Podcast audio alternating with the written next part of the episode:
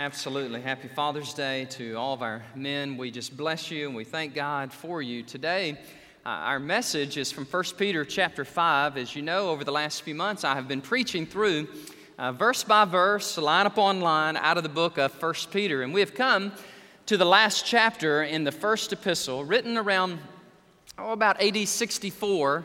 The Apostle Peter pens these words under the uh, inspiration of the Holy Spirit, and he writes to a Uh, to a group of believers who are persecuted for their faith.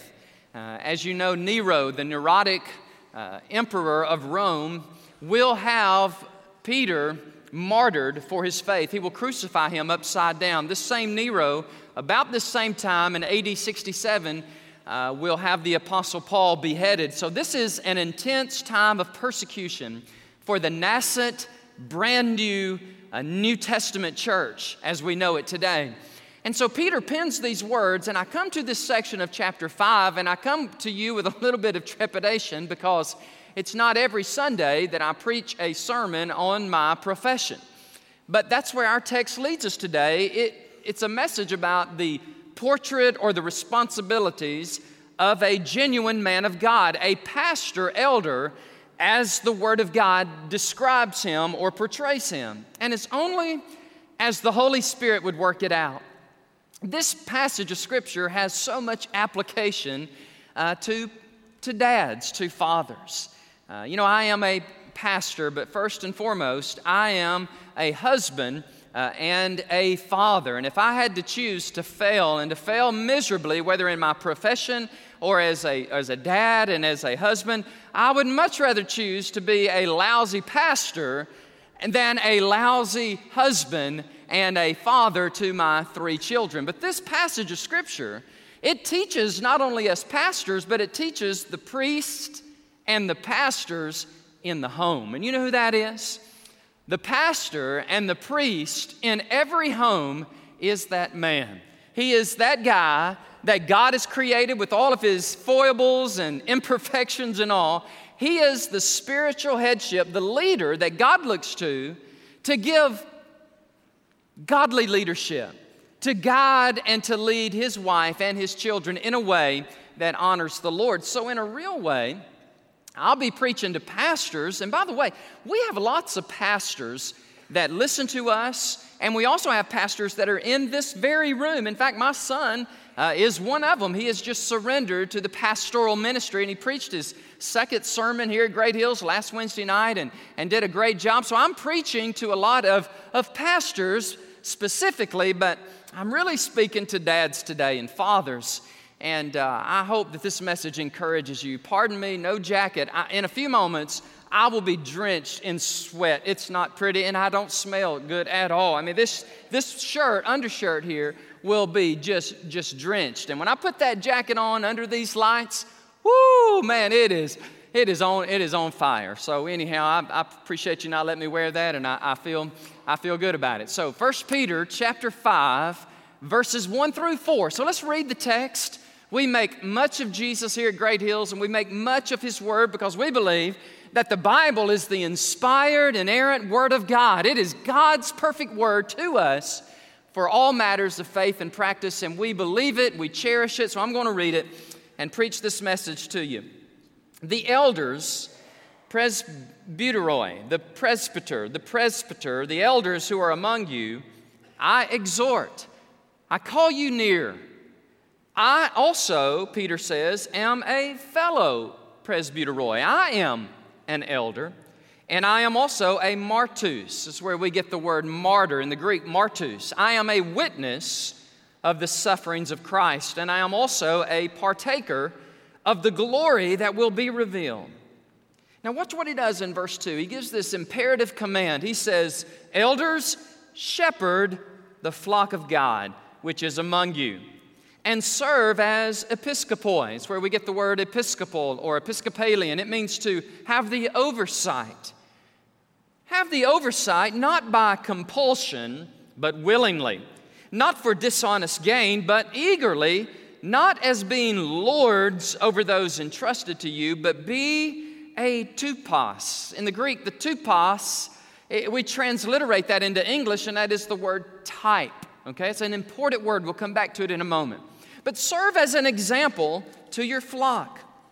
Verse four says, and when the chief shepherd appears, capital C, capital S, C S, that is Jesus Christ, okay? He is the good shepherd, the chief shepherd, and when he appears, you will receive the crown of glory that does not fade uh, away. Serving as a pastor, as a minister of the gospel, I believe it is one of the highest calls that can be placed upon a mortal man. Uh, one of my mentors in the faith, Paige Patterson, said these words. He says, yes, being a pastor is actually the second greatest profession in all the world. The greatest is being a mom, and I, I can't argue w- with that.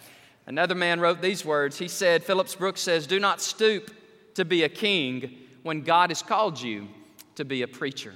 Do not stoop to anything else, any other profession, as lofty and as uh, magnificent as it may be. But if Almighty God calls you out and He singles you out to be a an episkopoi, a, a presbyteros, a poimeno, which is a shepherd, someone who leads a flock of God, I put this upon you, men. If God is calling you to do that, then you need to do that. And I need to do a better job of calling out the called in our congregation. And if you're listening on television, on DirecTV, all over the nation, or if you're here at Great Hills Baptist Church, or if you're watching us online, I give you this clarion call. If God Almighty calls you to lead a flock of God, then you surrender and you do what God has called you to do. Now, that's not easy, but and it's not for everybody. Trust me, it is not for everybody, but it is for those that God calls. However, this is for everybody. If you're a man of the male gender, who I am speaking to today, God looks upon you, if you will, as the presbyteroi, as the episkopos, as the poimeno, the person in your home who shepherds, who leads, who protects, who guides. And so this message today, I, I really hope that that you don't tune it out, that you don't say, well, this, this is not for me. And ladies, I hope you don't take a holy siesta on me and just fall asleep and say, well, you're just talking to the men. This is Father's Day. I'll just think about what I'm going to do for the rest of the day. No, no, no. Stay with me. Because as we open God's Word, we preach God's Word. I mean, He has a message for all of us. And if we will just hear it. So today, I want to share with you, first of all, the recognition. Peter recognizes who's, who these men of God are. He begins in verse one when he says, I, you are elders and I am an elder, presbyteroi. It's interesting, when you read this text and you compare it with Acts chapter twenty, the, the same terminology, the identical phraseology that is used to describe pastors uh, in Ephesus as Paul meets with them on the little place called Miletus. In Acts chapter twenty, as he rounds out his third missionary journey, he says these words, from Miletus, Paul called to Ephesus, and he called for the elders, the presbyteroi of the church. Same word that Peter uses in First Peter chapter five, verse one. And then in verse twenty-eight, he says these words. Therefore, you elders, take heed to yourselves and to all the flock among which the Holy Spirit has made you an episkopoi, an overseer, someone who gives leadership and oversight to his congregation. And you poimeno, you shepherd, you, you are a good shepherd and you lead, you feed, you are willing to bleed, and you intercede for that flock which God purchased uh, with His own blood. This is a very lofty passage of Scripture that defines spiritual maturity and spiritual leadership. And as men of God who are going to shepherd and as men of God who are going to lead their homes, that is a lofty calling. I, I tell you, that is an awesome thing to be chosen by a holy God, to administrate, to give godly, consistent, perpetual leadership, to serve as an example to the flock of God and to serve as an example to those who are in your home. One writer puts it this way. He says, when a man enters into the ministry, no small honor is conferred upon him. He is entering on the oldest religious office in the world. The history can be traced through Christianity and Judaism four thousand years removed. And no small responsibility falls upon him, For he has been ordained a shepherd of the flock of God and a defender of the faith." End of quote. It's interesting, in verse one, Peter says these words, "I also am a fellow elder." Now, and that's interesting. He did not say, "I am the Holy Father and the Pontiff and the Holy Pope of all." That's not what he said. That's what tradition and that's what man says Peter was. But Peter says, "I am a pastor. I am a fellow servant of yours." And it's interesting that he, he does not look upon himself as something that he is not. Peter says, "I am a fellow elder, not a pontiff giving edicts, but I am a shepherd of God, and I am leading you, the people of God, to be men of God, to serve the people of God, and to serve as a good shepherd, like a good shepherd would serve his flock." He goes on to say, "I'm also a martus, I am a witness for Christ." And by the way, he was not joking around. In verse one, when he calls himself a martus, Uh, Christian history says that Peter was definitely crucified upside down. In Acts chapter five, verse forty, he was beaten for his faith. In Acts chapter twelve, he, uh, he was arrested. He was incarcerated for his faith.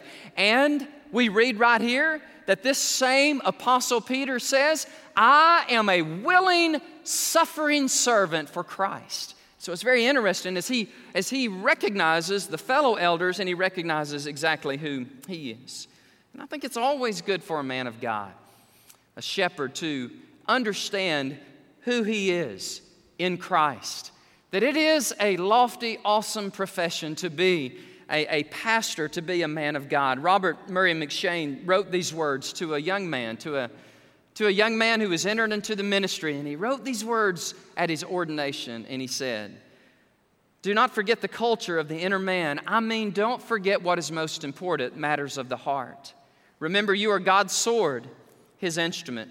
I trust a chosen vessel unto him to bear his name, in great measure, according to the purity and perfections of the instrument, will be the success. It is not great talents that God blesses." Can I just put a parenthetical, interject a word there? Amen. It's not great talents that God, he blesses, as it is great likeness unto Jesus. A holy minister is an awful weapon in the hands of God. End of quote. Can I extrapolate from that a basic axiomatic truth? And it goes like this. A holy dad, a godly father, is an awesome, I mean powerful instrument in the hand of Almighty God. I believe today that these United States of America, by and large, we are in the predicament and we are in the mess that we are in, and it's not because of politicians, it's because of pastors and dads. I do. I really believe that. I believe we have abdicated our divine right to lead. And we have left that to others. We have left it to teachers, and we have left it to uh, uh, people in Hollywood and people that, that, that are influential. But I'm telling you, when God looks at a nation, and when God looks at a church, and when God looks at a home, he is looking for men of God, men of God, who have a backbone of steel, a hide like a rhinoceros, and a heart like a lamb. I mean, somebody who will take a stand for righteousness and take a stand for Almighty God. And I believe the great hope for America is for pastors, men of God, to preach the Word of God and live it, and for dads in homes to stand up and say, "I am a leader, this is my responsibility, and by God's great grace, I'm going to fulfill my duties."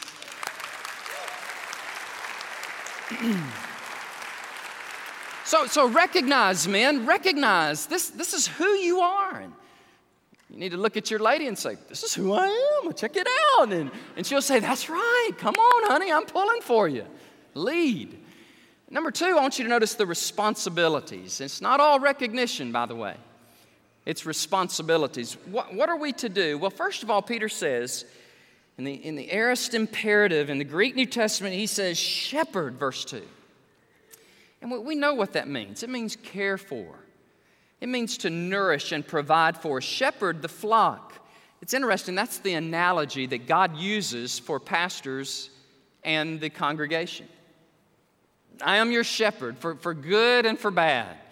I am what I am. You got what you got. Three years ago, almost to the day, you voted me in almost unanimously. We want you to be our shepherd. We want you to preach to us the Word of God. We want you to model what a godly man looks like and a godly father looks like and a preacher of the Word of God. And I just want you to know something. Can God, can I, as a mere mortal, fragile human being, say, but for the grace of God, I cannot do that.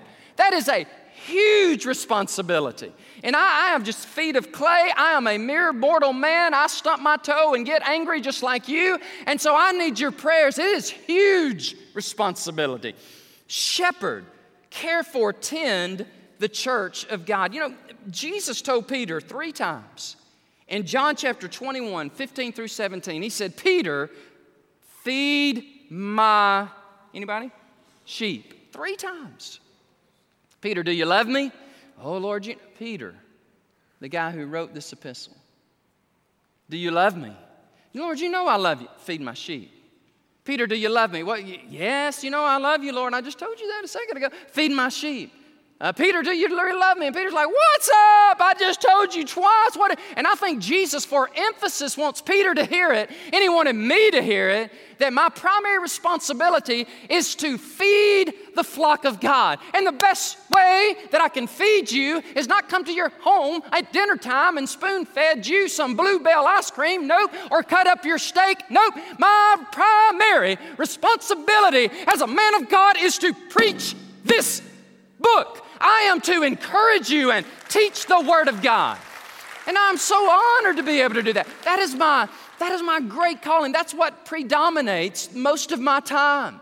You say, well, what do you do with your time? Do you play golf and hang out? I hadn't played golf in months, and that's a problem, by the way. It is. That's a problem because, because you got to get out. Guys, some of y'all need to take me out and tee it up, all right? I'm just telling you. I need to get away sometime. I work seven days a week now. It's ridiculous. I don't need to be doing that. I mean, I'm I'm studying systematic theology on Friday and Saturday. Some of you are looking at me, dude, you need to get a life. I mean, I'm telling you, you need to get a life. But I love this church, and, and I don't want to I don't want to burn out, but I want to max out for God. And systematic theology in the fall is going to be on like Donkey Kong. We're going to have an awesome time studying Thursday mornings at six forty-five in the Great Hall. I'm going to take you through Wayne Grudem's systematic theology. You say, really? Do you, do you really enjoy it? Yes! I am to feed you the Word of God, the doctrine, the orthodoxy, the dogma, the history, the philosophy, the theology. And man, I love doing that. I love teaching you the, the scriptures and the deep things of God. But you need to get a balance there, or at least I need to get a balance there. I heard a great message. Uh, it was so great I can't remember when I heard it. Um, Monday night in Houston, Texas.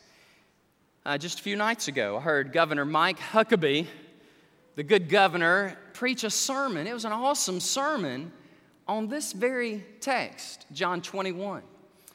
And he said the primary responsibility of a man of God is to do three things. And I was taking notes. He said, you are to feed your people, you are to lead your people, and you are to be willing to bleed for your people. And I would humbly add one other thing that is of preeminent and primary importance, and that is I am to intercede for you. So let's break those down just quickly. What does it mean to feed? I believe just like a shepherd takes care and leads his sheep to the pasture and to the green grass, I am to lead you. Dads, what does that mean? You say, no, no, no, no, preacher, you're doing fine. Just keep talking about you and keep, keep, just keep talking about being a pastor. Amen. Well, I'm just supporting. No, no, no. Not so fast. Dads, you are the primary spiritual leader and pastor in your home. When's the last time you opened God's Word, read Scripture to your family, and prayed over your family? You say, well, preacher, you done gone to meddling because I just don't do that. I just, I just don't speak very well, and I'm just not doing it. No, no, no, you need to do that. That's your responsibility. You are to shepherd. You are to lead. I am to lead. Number two, we are to, excuse me, feed. We are to lead. That means we are to give guidance.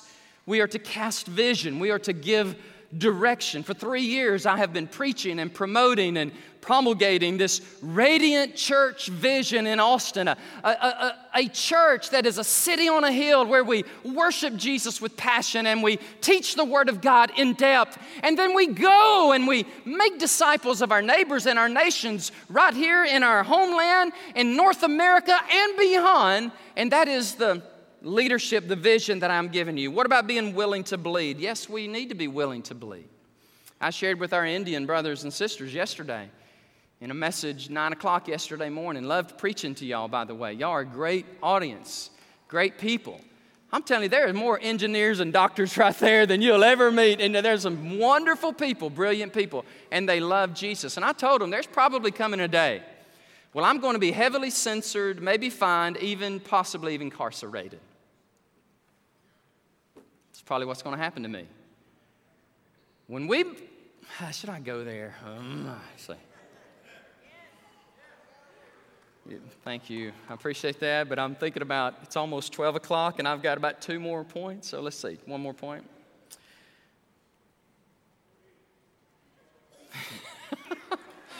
It's not often I'm lost for words, but I'm kind of lost here. Anyhow, it, it, could, it could happen. If we continue to equate homosexuality with rights, human rights, we're going to be in trouble. Because the Bible never makes that distinction, okay? That is a man-made political uh, distinction. So I got to be willing to bleed. I've got to be willing to preach the truth, and if it costs me, and costs me, it probably will, that is my responsibility. And that is what God has called me to do. And finally, intercede. You know what that means? That means to pray for you. Amen. Let me keep going. Responsibilities. Serve, he says, as an overseer. Can I look at that word with you just briefly in verse two? That word, episkopos. Can we break that down in its etymology for just a moment? Epi means uh, over, like epidermis. What is that? That's the skin that covers over your body. Episkopos, scopeo, scope. What does that mean? It means to look.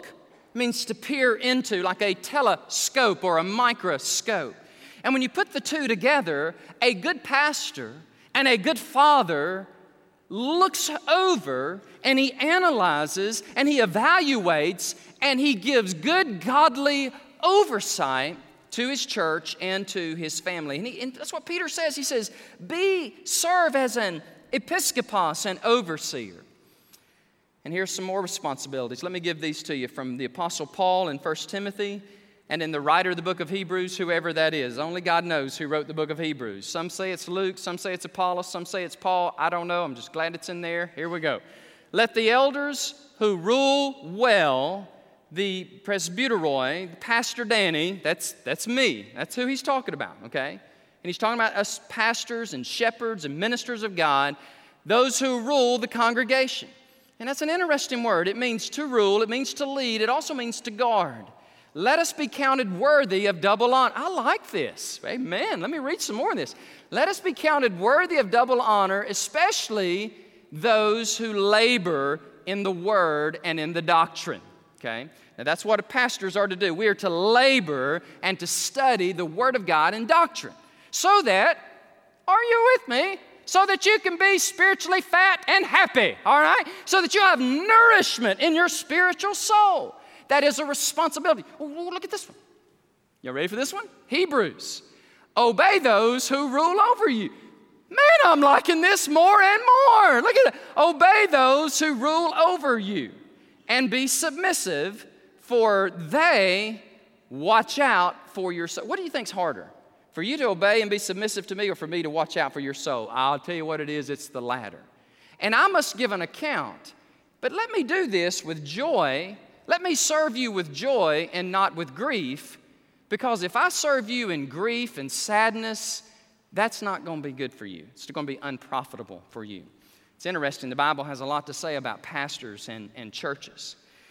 Uh, that uh, there's a lot of word studies and Greek and all that fun stuff in those verses, but I just don't have time. By the way, if you want a copy of this, go to our website, download it, got all the Greek, got all the commentaries, got all the references and all the footnotes. I have a mini research paper every Sunday, and it's yours. Take it. You're welcome. Okay, let me keep going. Uh, next, Peter says, shepherd not by compulsion. What does that mean? Not, not because you have to in verse two, but because you want to, because you're, you're willing. Not for dishonest gain. Preachers, pastors, are you listening? We don't do what we do for money. I tell you, the pastor who says, can I look at your salary package before I go any further and talk to your search committee, that guy's not worth his salt. He's more interested in, I think the King James says, filthy lucre. I mean, he's more interested in money than he is in ministry, okay? Here's what I'm finding out. If I just do what God's called me to do, you as a congregation, you rise up and you, you take care of me, because that's what, that's what we're supposed to do. And then he says, don't be a lord over those entrusted to you. No, but be an example to your flock, not by compulsion, but willingly. Fathers, you don't do what you do because you have to. You do what you do. You love your congregation, your little priesthood. You love that flock that God has entrusted to you, and you do it out of the goodness and generosity of your heart, and you do it, dads, because you love them. I tell you, Ashley and I, we were driving back from Houston Wednesday, and we were, man, we were we were moving fast on, on two ninety, but it's okay. You can go seventy-five on two ninety, okay? Just don't go ninety, I know, and I'm just kidding. I didn't, I didn't. seventy-five, run in here. I mean, dive into the office, I'm working on this sermon, and then I'm running over to the U U P G. Woo! Son, that was an awesome meeting. And we are we are on to Asia, South Asia, as a church. Had thirty-five people looking at our U U P G. If you don't know what that U U P G means, ask me and I'll tell you. And then I, I run on over to hear Bryant preach at seven o'clock on Wednesday night. On our way over here, my wife turns to me, and she says, I just want to let you know something, and this is this is amazing, because I was thinking the same thing that she is about to say. Are we getting old or what? That, that's what they say happens. We start thinking alike. I just wish I could look like her. You know what I'm saying? Man, she's beautiful. Mamacita. All right, Mothercita. All right, here we go. She said, you know what? What an awesome honor and privilege for us to serve Great Hills Baptist Church. I said, honey, you don't know them like I know them. No, I didn't. I didn't I didn't say that. I did not say that. I didn't even think that. I was thinking the same thing. I said, Ashley, that's precisely what I was thinking. What an honor. What a sacred trust God has given to me to be your pastor, to be your shepherd. And Peter says that's that's what you're supposed to do, because you're supposed to do it.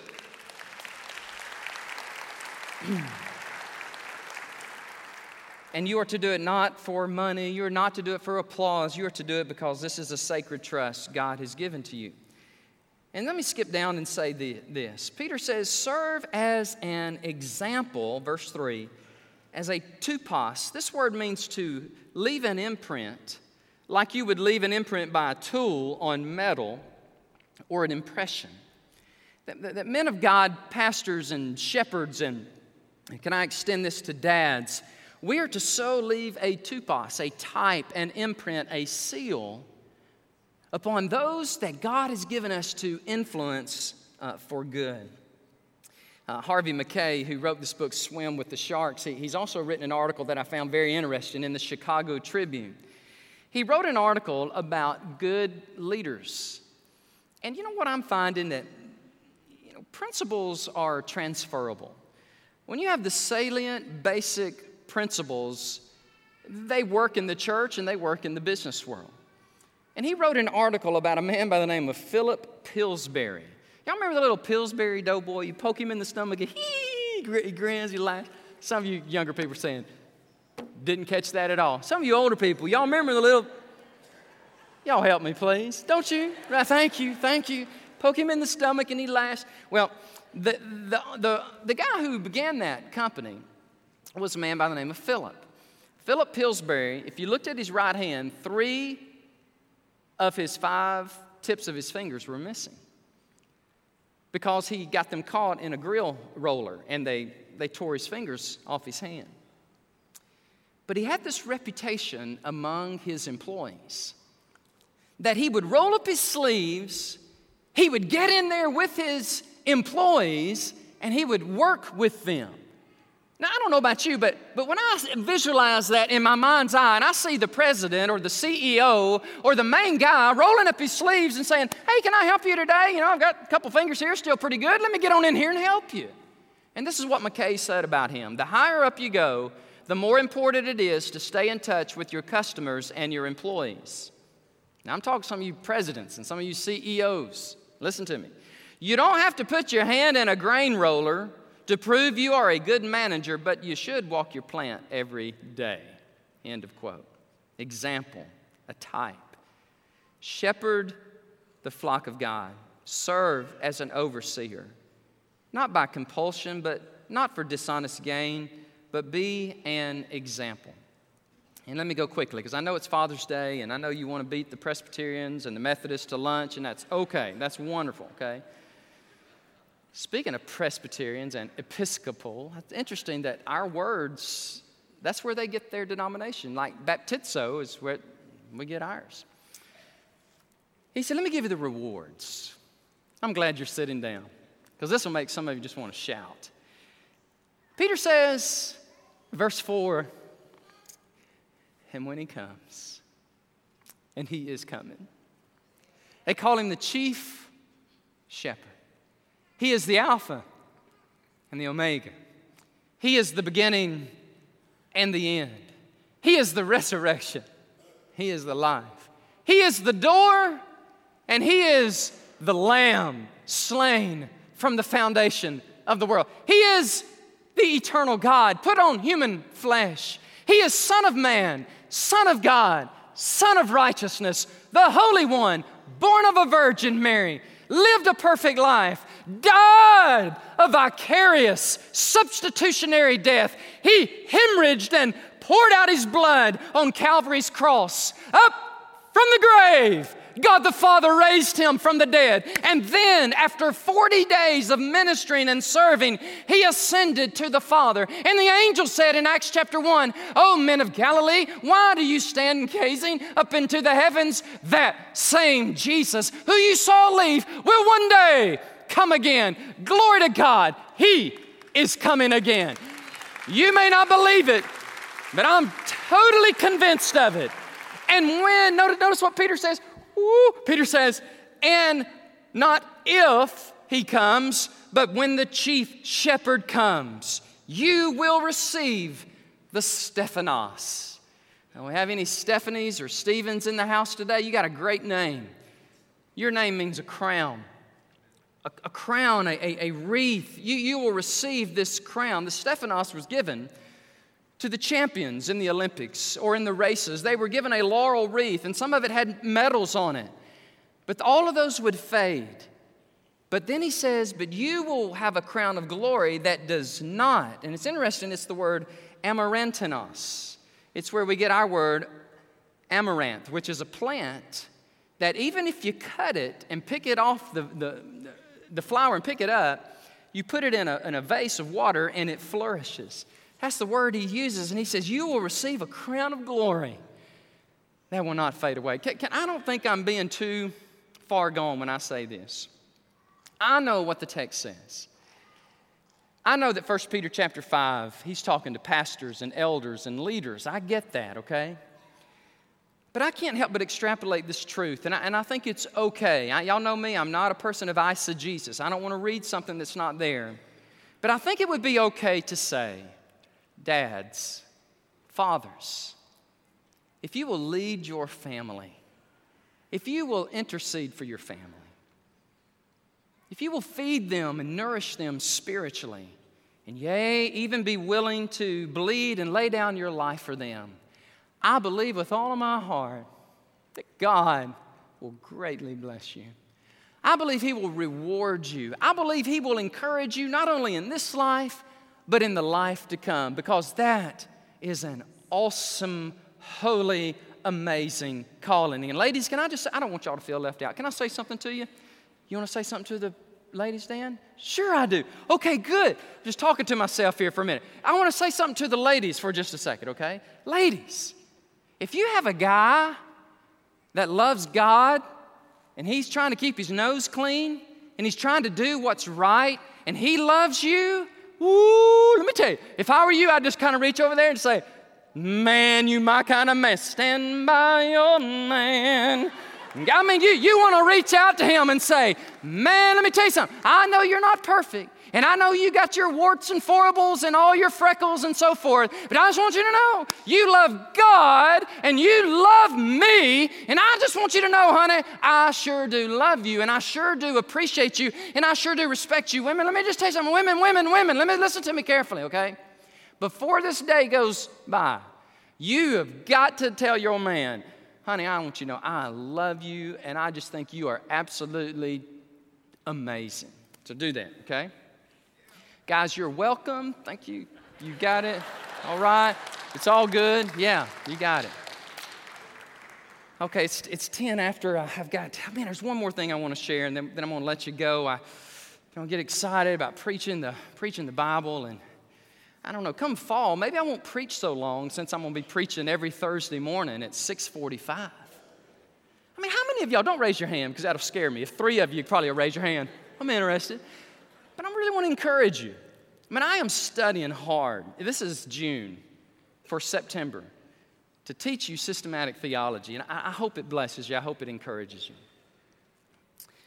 John Morgan is a friend of mine, and he is one of the most amazing men of God I've ever met. nineteen sixty-six, he became the founding pastor of sixteen people in Houston, Texas at the Sagemont Baptist Church. How many of y'all have heard of Sagemont or Brother John? Many of you, many of you have. I preached his fortieth year. I was one of a group of preachers. We came in for many Sundays in two thousand six, and I was preaching his fortieth year dedication there at Sagemont. By the way, they started with sixteen, now they got like five thousand plus. And everything they have, and facility-wise, it's all paid for in cash. John Morgan is an interesting guy. He is a, I mean, a world hunter. I mean, he is a big-time, man's man kind of hunter kind of guy. But John Morgan is such a tupas for people like me and for dads everywhere. I remember I asked his associate pastor, Emery Gadd, I said, what, what is he really like? Can you, can you tell me what John's really like? You know him. And he said these words. He said, John has no arrogance. He does not micromanage. And you know, he doesn't even know half of what goes on in the church. And, and by the way, that's actually a good thing. And the more Great Hills grows and the more ministries we have, the less and less I understand and know. And that's okay. I don't have to micromanage. I don't have to know everything. And then Pastor John said these words, and I, I, I want to close after, after I say these, okay? He said, I try to lead by example. Two, two pause, two pause. If we need satellite parking, I park the furthest away. When we eat, I never go first. Ashley, I know, I'm doing better. When I was a young pastor, I'm, I'm not kidding you, when I was a young pastor in Keller, Texas, I was twenty-seven years of age. I was working on my P H D. I was going to school full time, and I was, and, and they would have a potluck. I just go to the front. I just get in line and say, "Let's do this. Feed me." And my gracious, godly wife, she come alongside. She said, "You probably ought not to do that." I said, "Why not? I'm hungry." So, you know. He said, "I never go first." He said, "Be low key." He says, "People call me Brother John. If you have to tell people you are the pastor, and you only answer to God, buddy, you're in big trouble. We have Wednesday night suppers. I began bussing the tables. Then some staff helped me. I didn't tell the deacons. And about after a year, the deacons joined me." A year? The deacons joined me. Some members have tears in their eyes, and they said, we, we don't want you to do that. We don't want you to serve like that. We, that's, that's our job. Well, that's the kind of guy that he is. If you're here today and you would say, "Brother Danny, and by the way, that's cool with me. Y'all want to call me that?" When I first became your pastor, I don't know how many of y'all came to say, "What do you want us to call you? Reverend, Doctor, Pastor, Preacher." And I was like, "Call me what you want, just don't call me late to dinner." Amen? I know I said, no, I, I think that's honorable. I'm okay with you saying, "Brother Danny." I think that's cool. You know, Kyle, you and I have talked about that a lot. If we have to say, "Well, you call me this or that," that's not cool. That's that's not good. but you can call me Brother Danny. I believe there's many Brother Dannys here today. There may be some in our Indian fellowship. There may be some of our young men like Bryant. And there may be some guys like Stephen over here, surrender to the ministry. We're losing him. He's going to go to Southern Seminary. And we just lost another guy, B J, who was in our church. Now he left us, and he's going to go be a pastor. That sorry rascal, I'm just kidding. That's a good thing, isn't it? Isn't that a good thing? We raise these people up, and then they go. And they. I wonder if there's some men in here today who would say, that's what I need to do. I need to surrender to the gospel ministry. And I'm willing to do it. I wonder how many of you are like that today. Would you know that I, I would be honored to talk to you about that and to pray with you? Some of you are men today and your dads, and you would say, Brother Danny, I want you to know something. I am not leading. I am not feeding. I'm not interceding. And I'm doing no bleeding for my family. I, I tell you, if I had to say, the spiritual leader in our home is, is the wife. And I've abdicated my right, and I've given my right to lead to her, and she doesn't really like that. In fact, she wants me to lead. Can I just encourage you today? I don't know if you've heard this message today or not, but I, I really did not try to come across pointing fingers, guns ablazing, you sorry reprobate of a father. I'm, I'm, I'm not that. I'm coming to you saying, come on, guys. You can do this. You can be this kind of man that God wants you to be. But first of all, in order to be a man of God, you got to know God. You got to yield your life to the Lord. I mean, this book and these stipulations and requirements, they are impossible unless you first say, God, I'm a sinner. I need your help. I yield my life to you. Now, when you do that, then it gets exciting. And then God takes you where you are, and he begins to build you and, and to mold you. Okay? So, men, would you stand up with me real quick? Men, ladies, please don't stand. Men, would y'all stand up? Man, what a nice-looking, handsome group of men. This is awesome. These are good, good men right here. And so, men, um, I just want you to know I love you, I appreciate you, and um, I, I'm just honored to be your pastor. And I want to I want to say a prayer for you, and then we're just going to move right into our time of invitation. And if you're here today and you'd say, Brother Danny, man, I want to be that man, or I want to be that godly teenager, or I want to serve the Lord. Man, we'll have pastors up here. We'll have ministers. We'll have counselors. Man, our staff, where were those men of God? I'm telling you, where are y'all, Mike? Terry, are you in the back? Debbie, is he in the back? Terry, Ross, y'all come on up here with me for a minute, all right? Mike, come on over here. Chad, are you back from the beach? Where are you? He's probably serving in the preschool. He's in the nursery. No, there he is right there. That's a big toddler right there. Come on down here, big man. Ooh, I like these guys. And um, Miss Laura, where are you, Laura? I know you love this, but I want you to come on up here with me right quick, all right? Mike, Terry, Chad, Ross, Laura. Because I pray for them every day. This, these are your elders, okay, of your church. These are your ministers that... I'm not in this alone. We shepherd you. We love you. We care for you. We serve you sixty, seventy, sometimes eighty hours a week. That's what we do, okay? But hopefully, coming soon, in the next few months, we'll be able to get us a young adult pastor. Oh, thank you, Lord. We're going to get us a young adult pastor one day. And so I want y'all to stand. I want to honor you because I love you very much. And I want to pray, and then we're going to have our invitation. Father, thank you so much for the opportunity to be in church today. Thank you, Lord, for these men of God. I appreciate them. Lord, I pray that you bless them. Oh, God, I pray for them. Everything in this world, Lord, tries to tear them down, whether it's internet pornography or whether it's bad influences from other people. I pray that you would hold them up, and you would strengthen them to be men of God, men of righteousness, who lead their homes, who lead their church. And, Father, we pray today that everybody that came today, I pray that they've been encouraged. But more than that, Lord, I pray they've been challenged to go deep with you and to serve you and to give their absolute best for you. So now, Lord, and the real pinnacle and the apex of our service as we stand in your honor and as we worship you one more time in song, we want to commit and dedicate our lives to you in this public invitation. For we pray this in Jesus' name. Amen. Now, ladies and teenagers, everybody else, would y'all go ahead and stand with me? And Terry's going to lead us in a song of worship and a song of commitment.